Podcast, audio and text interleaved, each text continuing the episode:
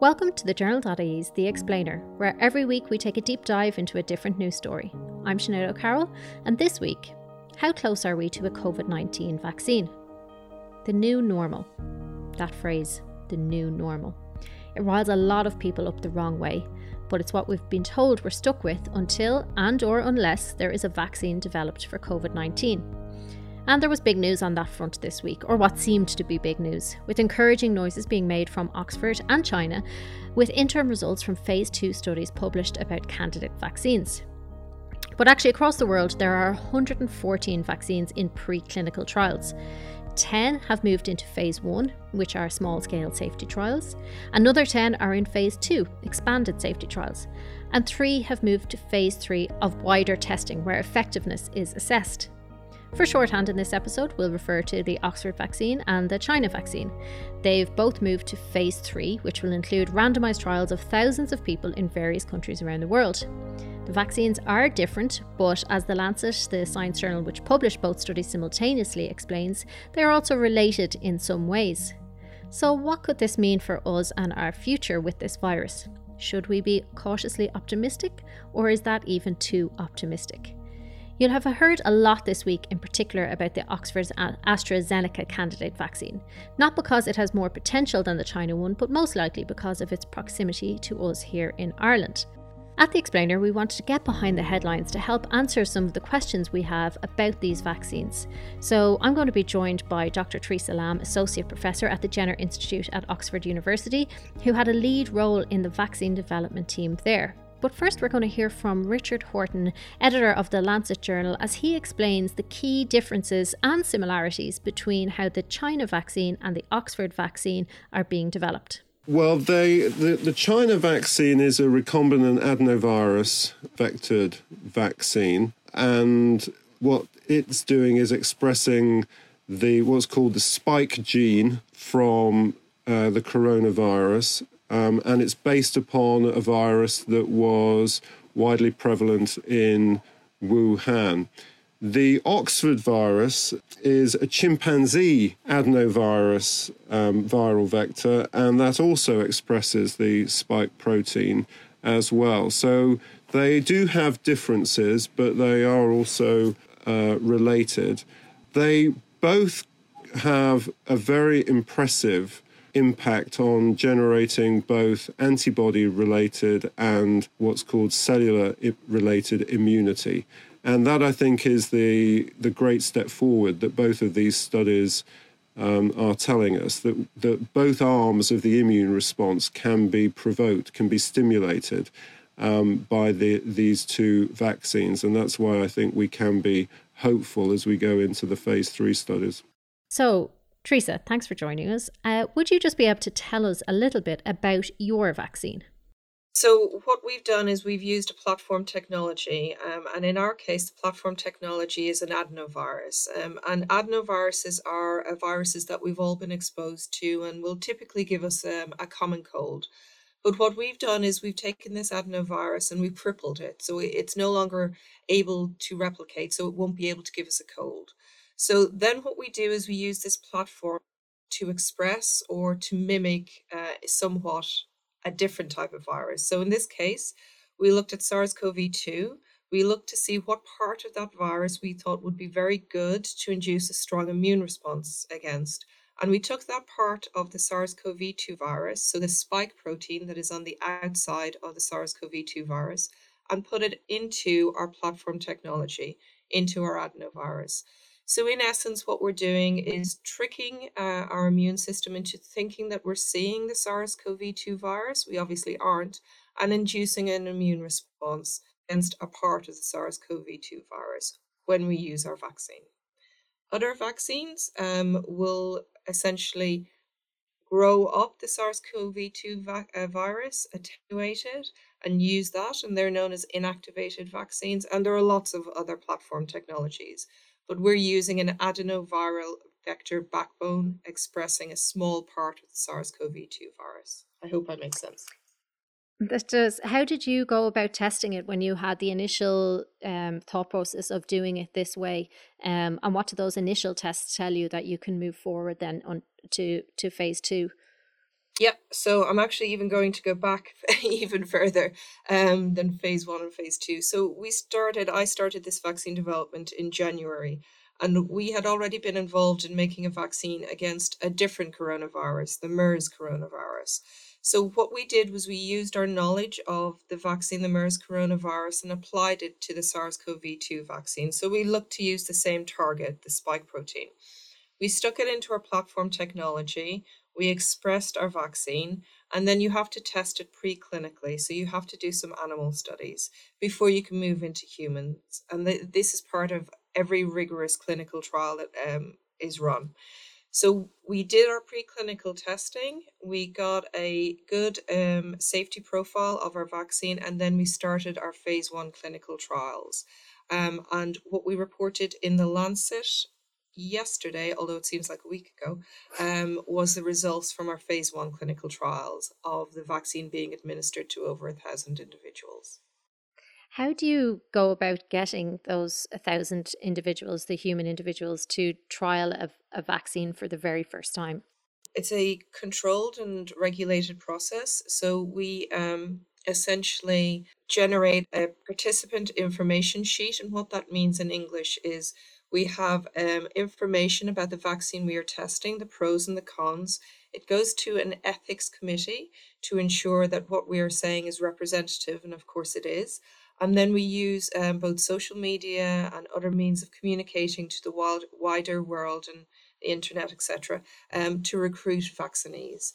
We show them videos, we also show them uh, pamphlets, and all of those are, have been through a rigorous ethical review before we share the information. And why do people take part? What's the motivating factor for, for those who, who, who do take part? This trial was oversubscribed really rapidly. I think people are really urged to do something to try and help get us out of this pandemic as quickly as possible. Um, and we're seeing older adults and vulnerable populations um, being secluded, and people really want to do things to help we've heard you know different news news reports over the last 24 hours you know that this this vaccine has been ordered already but obviously there's still quite a ways to go. Um but what what of this was the most promising? Like what what has excited you about what you saw in, in these tests? We were obviously hopeful that we would get a particular immune response after vaccination. Um, and we've obviously used this platform technology before, so we, we knew it had probably had a good chance of inducing both antibodies and T cells, um, but obviously we had to test it. And when we did, we saw the right type of response that we think might mediate protection. But what we don't know yet is what level of a response we need to induce to, to protect against coronavirus. So we need ongoing studies, so we need larger trials, and we're pursuing those to test the efficacy of the vaccine. And what I mean by that is to test to see in our control arm if we get more SARS CoV 2 infections compared to the arm where we vaccinated individuals with our test vaccine. So we're, we're hoping to see less cases in that arm of the vaccine. So the results that I was particularly happy about was the um, high level of T cells and also the high level of neutralizing antibodies. So neutralizing antibodies are when you get exposed to a pathogen or a vaccine, you mount antibodies, and antibodies can be almost thought of as a sticky glue. They will stick to the outside in some cases of the virus, and in doing so, they will stop the virus getting into your cells. So they stop the infection in its tracks. What T cells do is they recognize when a cell has already been infected by a virus and they kill it, they target it. So it means that the virus can't spread and cause severe disease. So we were hopeful that we would see both arms of the immune response, and we did. Again, I have to reiterate we don't know what level is needed for protection, and we need more trials to test that. Also, we saw um, a low level reactogenicity, and what I mean by that is the vaccine didn't induce any serious adverse events. So, typically, when we administered the vaccine, you'd feel your arm would be a little sore. You would feel like you had flu like symptoms for about 24 hours, but they would generally rapidly resolve, and paracetamol definitely helped. So, those were the results that we were uh, particularly excited about. When you when we talk about antibodies and T cells, do you know how long they would last in the system, or do you know how long they need to last for this vaccine to be uh, effective? The simple answer is no, but we are doing studies to follow up all the volunteers out to a year, and I suspect we'll probably try and look um, at responses longer than a year. We don't know yet from natural exposure or infection the level of or of antibodies that are needed to prevent reinfection. But those studies are ongoing and they will certainly help inform our clinical trials. So these people who the 1007 people who did take part in this trial are they protected against COVID now?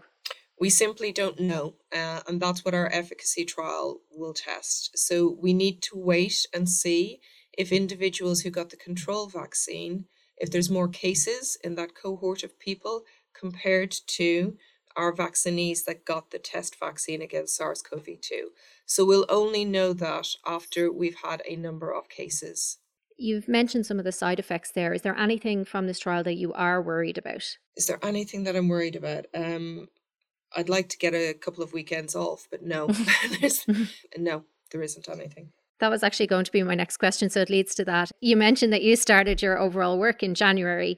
Um, what's the size of your team and how intense has the work been? I think for lay people, you know, we imagine, you know, that th- this rush is more like, you know, something you'd see in a Hollywood movie. Is it something like that? Or is it very much just your everyday work? And it's just now that a lot more people are interested in it? It's a bit of both, to be honest. Um, so if I if I describe what a typical trial and vaccine development looks like, you, you can probably appreciate how it's different in this case. So um, typically what you will do when you're developing a vaccine is you will design it. Then you will do some limited preclinical testing and then you, if that's promising you will go on to your phase one trial. And again if that's promising you'll try and get money for phase two phase three. And and generally as a side action you will be looking to manufacture at scale but you generally won't progress that very rapidly until you you know that you've got a vaccine that works and you know that it um, generates the immune response you want to see we pretty much did all of that as soon as we could. And um, so we did everything with the same rigorous protocols and safety in mind that you would do with any clinical trial. But what we did was we had everything lined up to go. So if we got the right results from the animal studies, we were ready to go with the phase one. If the phase one looked promising, etc., we rolled out into larger trials. Um, and manufacturing is happening at risk at the moment because we obviously haven't demonstrated efficacy.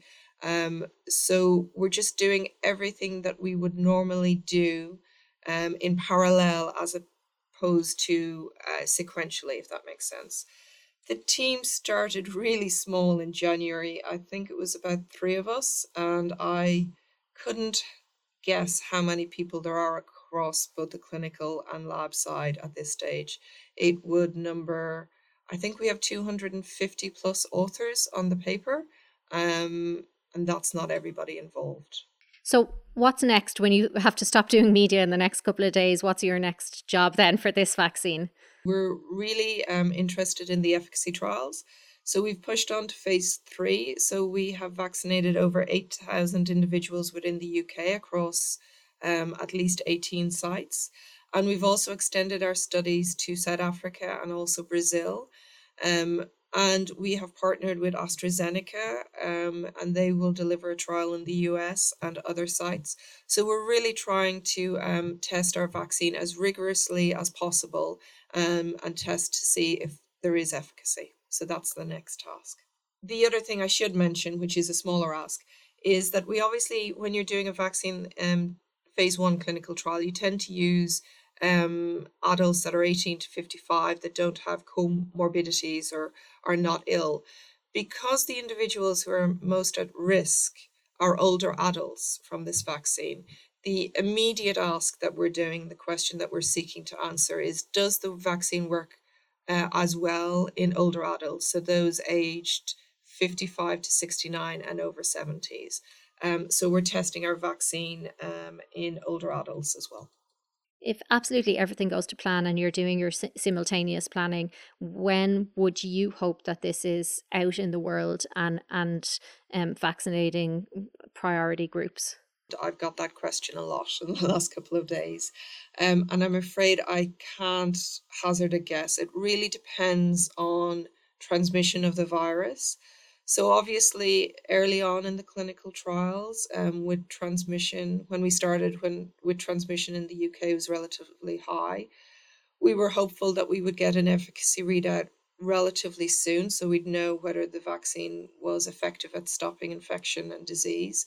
Um, but because lockdown has been so successful, thankfully, uh, transmission within the UK has lessened.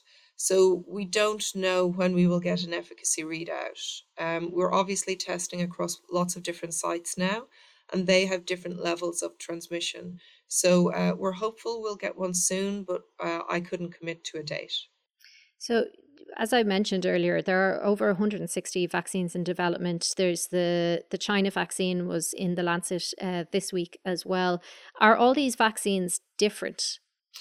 Um, the technology of each of the vaccines varies slightly, um, but they all aim to induce an immune response that will protect you against disease. And I'm hopeful that there will be more than one vaccine that can do that, so that we have a strategy to generate enough vaccines that can protect the world or the majority of uh, the individuals across the globe against SARS CoV 2. Are you all helping each other? How does the scientific community work when it is this, like this kind of race? Um, are you making sure you're not doubling up on work, or is it a good thing that if some work is doubling up on, what are the lines of communications? The, it has been unprecedented the level of collaboration and cooperation globally. And we are obviously um, working with CEPI and WHO and other large vaccine manufacturers and contributors to share our results in a timely manner. So this isn't a race against each other, it's a race against the virus. And that's certainly the way that we're approaching it. A lot of people's kind of simplest interpretation of a vaccine is that, you know, we get injected with a little bit of the virus and then that protects us. Is that too simple now um, in 2020, or, or are those kind of um, vaccines happening? And uh, no, some of those vaccines are definitely um, being progressed in clinic, and um, we our vaccine essentially will make a small part of the virus. So one protein on the outside of the SARS-CoV-2 virus. So in no way do we have a live virus, a, live SARS-CoV-2 virus um, that is being injected. But um, we and others are expressing a small part of the SARS CoV 2, so one protein, the spike protein. And in that way, we mount an immune response against that protein and hopefully prevent infection. Is the hope that there will be herd immunity? Like, is the hope that we would get a vaccine to a, a huge percentage of the population to, to achieve that? Um, we and other vaccine manufacturers are certainly hopeful that we can generate vaccines that would allow us to uh, get out of the pandemic safely with a vaccination strategy. Will there be a challenge, do you think, in uptake due to misinformation and uh, other anti-vax campaigns that have, you know, taken taken ground over the last few years, or probably have always been here with us? the honest answer is I don't know what the vaccine uptake will be like. I would be hopeful that it would be high, um, but we need to respect individuals' wishes and communicate effectively to try and uh, assuage any concerns that an individual would have about a vaccine. Thanks, Mill, for all of that, Teresa, and for all the work that you've been doing over the last six months. Um, it will be interesting to see how this rolls out over um, whenever that is, if it's this year, next year, or the year after. Um, we know that Britain has already ordered 100,000 doses of this Oxford vaccine. Um, from an Irish perspective, we'll be part of the European Union bloc of negotiating states. So there is already advanced purchase agreements where there'll be upfront funding for pharmaceutical companies developing these vaccines. Um, and then there will be orders made when it's actually developed and being distributed. Um, so we'll be part of that. We will see priority groups vaccinated first. So healthcare workers, um, older people, people in more vulnerable uh, communities because if you think about it, before we roll it out to the whole entire bloc, we'd need 300 million vaccinations if there's one dose, or with a lot of vaccinations, you need two doses, and that's what we've been talking about. Um, that's the the the, the thinking that will be needed behind this Oxford vaccine. So there'd be 600 million doses needed. So we have to um, ensure priority groups get first access. Again, thank you so much, Teresa, for coming onto the Explainer today. Thank you for listening to the Explainer, and a big thank you to Teresa for joining us today. If you read the journal, you may have seen our appeal in the past few months for you to support our journalism.